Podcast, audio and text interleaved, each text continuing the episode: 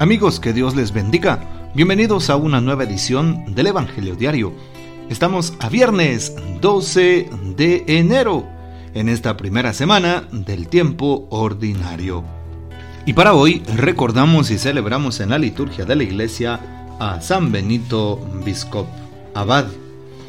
Tal vez las palabras más apropiadas para alabar a San Benito Biscop son las que se encuentran en la Vita Quinque Sanctorum Abatum del venerable San Beda, que le fue confiado por sus padres a los siete años para que lo educara y se convirtió así en su más ilustre discípulo y en una de las mayores glorias. A los 25 años Benito renunció a los favores del rey Osbiu para ponerse al servicio del verdadero Rey, Jesucristo, para recibir no un corruptible don terrenal, sino un reino eterno en la ciudad celestial. Abandonó su casa, sus familiares y la patria por Cristo y por el Evangelio, para recibir el céntuplo y poseer la vida eterna. En el año 653, después de haber hecho su elección, Benito hizo el primero de sus seis viajes a Roma para manifestar su devoción a los santos Pedro y Pablo y al Papa, como también para buscar modelos de vida de instituciones monásticas, tanto en Roma como en los varios lugares por donde pasaba. Con razón pudo decir en su lecho de muerte, Hijitos míos, no crean que me inventé la constitución que les he dado, después de haber visitado 17 monasterios de los que traté de conocer perfectamente las leyes y las costumbres. Reuní las reglas que me parecieron mejores, y esta reunión es la que les he dado. En Lerino, por ejemplo, durante el segundo viaje a Roma en, el año 665, permaneció casi dos años.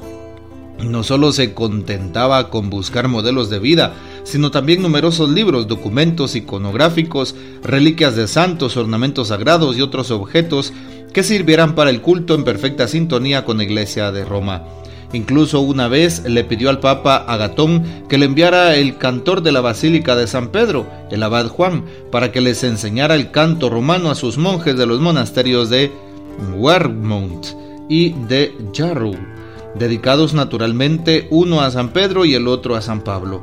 Cuando regresó del sexto viaje a Roma, tuvo la desagradable sorpresa de encontrar casi destruidas sus instituciones a causa de una epidemia San Benito Biscop murió el 12 de enero del año 690 a la edad de 62 años.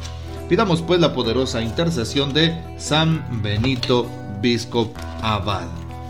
Y para hoy tomamos el texto bíblico del Evangelio según San Marcos capítulo 2 versículos del 1 al 12. Cuando Jesús volvió a Cafarnaum, corrió la voz de que estaba en casa, y muy pronto se aglomeró tanta gente que ya no había sitio frente a la puerta. Mientras él enseñaba su doctrina, le quisieron presentar a un paralítico que iban cargando entre cuatro, pero como no podían acercarse a Jesús por la cantidad de gente, quitaron parte del techo, encima de donde estaba Jesús, y por el agujero bajaron al enfermo en una camilla. Viendo Jesús la fe de aquellos hombres, le dijo al paralítico, Hijo, tus pecados te quedan perdonados.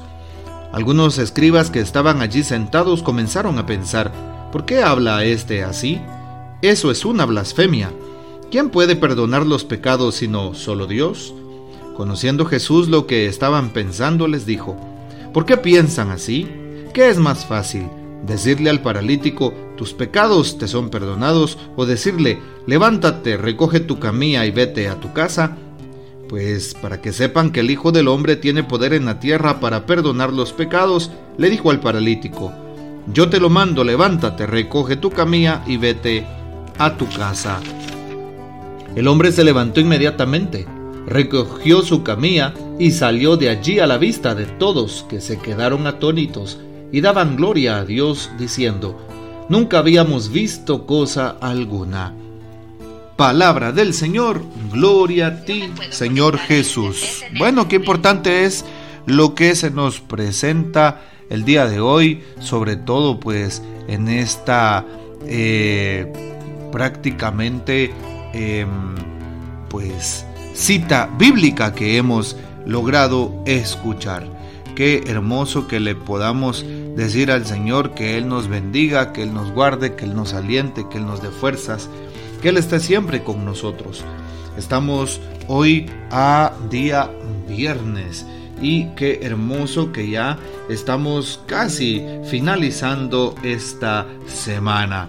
Así es, hace ocho celebrábamos cinco, el primer viernes del mes, hoy celebramos doce. Así que pues nos ponemos en las manos de nuestro Señor Jesús. Hoy también vale la pena saber que em, en la primera lectura se continúa con el texto del primer libro de Samuel capítulo 8, una lectura continua de este libro de Samuel. Y bueno, pues Samuel como eh, va ungiendo reyes, va buscando la voluntad de Dios y trata la manera de cumplir con la palabra que Dios le revela.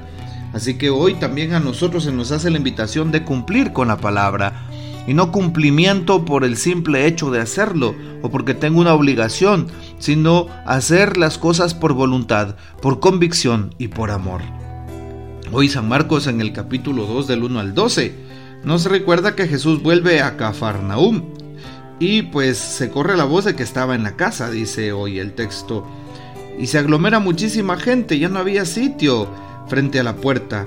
Todo estaba completamente eh, pues lleno. Y dice que le enseñaba adentro de la casa. Y bueno, le quieren presentar a un paralítico, pero lo iban cargando. y lo que hacen aquellos cuatro hombres que lo iban cargando, pues no podían acercarse a Jesús por la puerta por la cantidad de gente. Se subieron al techo, quitaron una parte y encima de donde estaba Jesús, descolgaron a aquel enfermo en una camilla.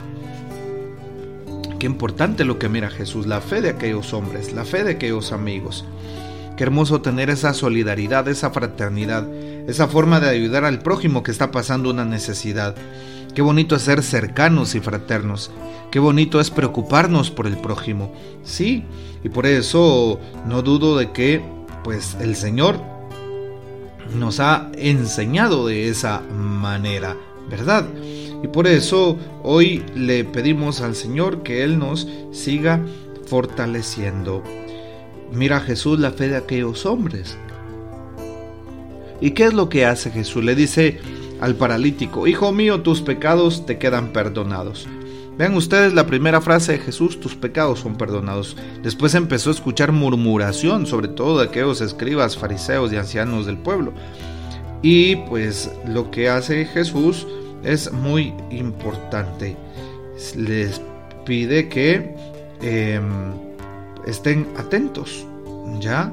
Y sobre todo que les deje colocar en sus corazones la sanación. Sí, esto quiere colocar el Señor. Hoy nos damos cuenta entonces cómo Jesús se preocupa por aquella situación que le están presentando. Mm, y bueno, pues había un paralítico ¿Qué hace Jesús? Tus pecados te son perdonados. Sana su alma, lo limpia de sus pecados, lo libera de toda atadura del enemigo. Y luego le dice, para que vean que el Hijo de Dios tiene poder sobre la tierra, Hijo mío, levántate, toma, em, toma tu camilla y vete a tu casa. Y por eso es que Jesús también lo cura de su cuerpo, primero lo cura de su alma, luego lo cura de su cuerpo. Es decir, para el Señor pues no existe nada imposible. Y hoy nos damos cuenta cómo la fe eh, de aquel hombre pues impacta también a Jesús, o mejor dicho, de aquellos hombres que son los amigos del paralítico. Repito, Jesús quiere sanarnos integralmente, sana nuestros cuerpos, sana nuestras almas, sana nuestros corazones. Por eso hoy dejémonos curar por Jesús, dejémonos sanar por Jesús, dejémonos acompañar. Él perdona nuestros pecados y nos habla de una forma tan sencilla, de una forma tan cercana. Hoy también finalmente eh, les dice, Jesús, tus pecados te son perdonados. Y bueno, qué importante es decirle a aquel hombre, levántate, toma tu camilla y vete a tu casa. Bueno, hoy que Jesús nos acompañe, nos dé fuerza y nos restaure para poder seguir construyendo y proclamando que está vivo y construyendo su reino de Dios. Que el Señor nos bendiga, que María Santísima nos guarde y que gocemos de la fiel custodia de San José. Y la bendición de Dios Todopoderoso, Padre, Hijo y Espíritu Santo descienda sobre ustedes y permanezca para siempre. Amén. Comparte este audio y hasta mañana.